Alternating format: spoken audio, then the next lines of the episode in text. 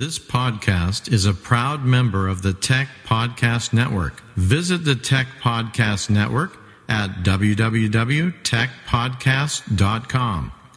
If it's tech, it's here.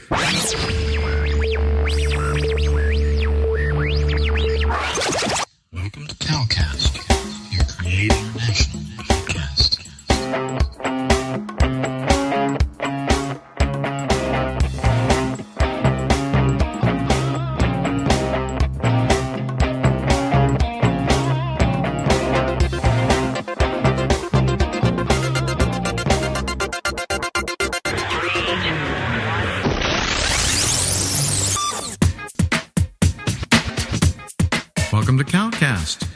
episode 30.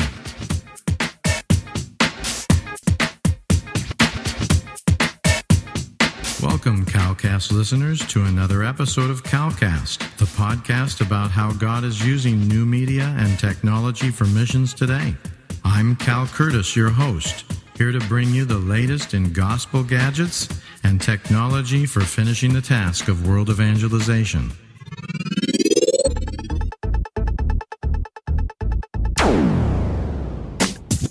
This podcast is proudly listed at podcastpickle.com.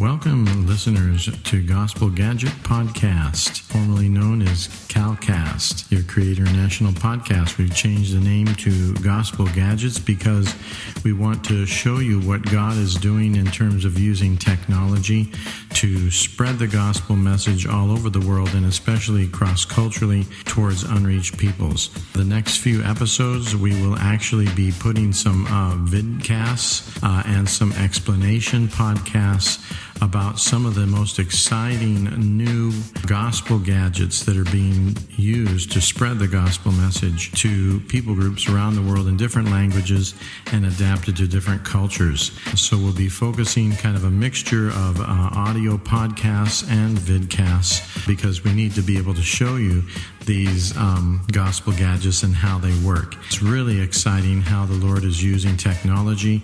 A lot of our past uh, podcasts, we've talked about how God is using the internet. He continues to do that. We'll talk a little bit more about that in episodes to come as well. Uh, now that we are relocated in, in our new country and in our new uh, facility here, we can bring you back into focus into the new things that God's doing around the world. We've collected over the last six months a lot of really great material that I think is going to excite you, infuse a new freshness and excitement into our podcast. So please do continue to listen and tell your friends about this Gospel Gadget podcast. Also, we'll continue to occasionally have a visit from Dimitri, our Gospel Gadget man, the uh, ex KGB agent, just a little bit of an injection of humor, a relief there. And I think you'll really enjoy that as well.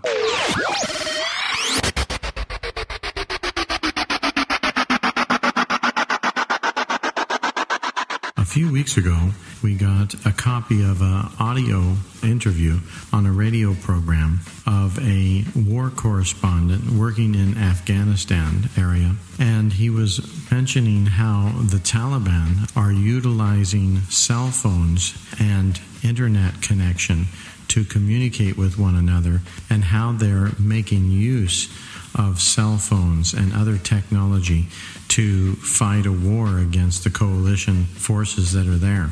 And I just found it so interesting how these folks who you sometimes think are just primitive peoples living in the hot desert mountains of Afghanistan, you know, how could they be winning a war against all this high tech machinery of the coalition forces? It's interesting because these folks have mastered this kind of technology and they're using it to fight their battle, to pass their propaganda around. During this war in an effort to try to win it or at least to try to make it hard enough for the coalition forces to not want to continue. So it's interesting to see this and to also see the possibilities of how this same technology could be used to spread the gospel. And we don't fight against flesh and blood, the Bible says, but against principalities and powers in the heavenly realms. But we can definitely use this technology to help us communicate in a relevant and really effective way to unreached peoples, even in some of these places.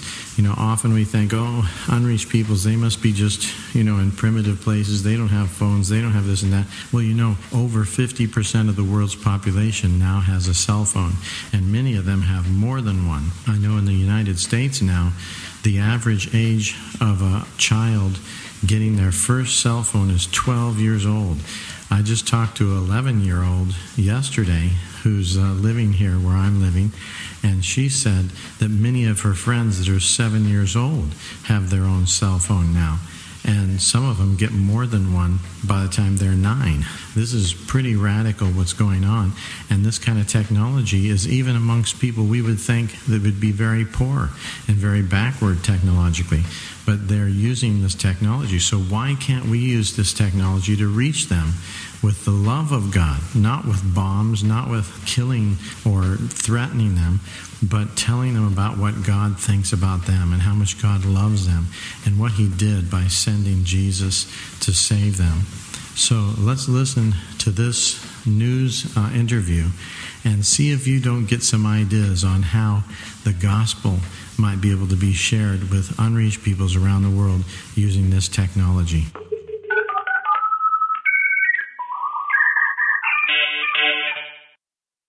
We have obtained, BBC has obtained details of a plan being considered by the government to do something about Taliban propaganda in Afghanistan. The perception is, or realization perhaps, is that we are losing, if not the real war in Afghanistan, the propaganda war.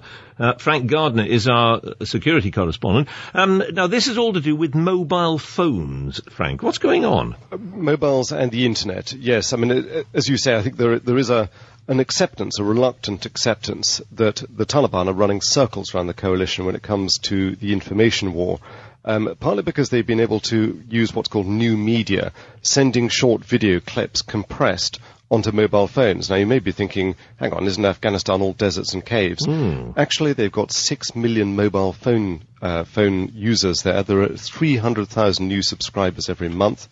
Um, there are half a million internet subscribers, and the DVD that I've got hold of um, contains clips of Taliban films that were just sent on a mobile phone to a gatekeeper on a compound. So, you know, you're talking about some gap-toothed caretaker sitting outside a, you know, a dusty compound on his mobile phone getting Taliban propaganda. And, and the propaganda consists of what? Showing uh, American British soldiers being blown up or something? That sort of thing, yes, with glorious music in the background um, and messages and uh, basically the, the kind of the subliminal message being we must all drive out the invader, everything they do in Afghanistan is evil and bad, and the Taliban will eventually win, and you know this this is the way things are going to go.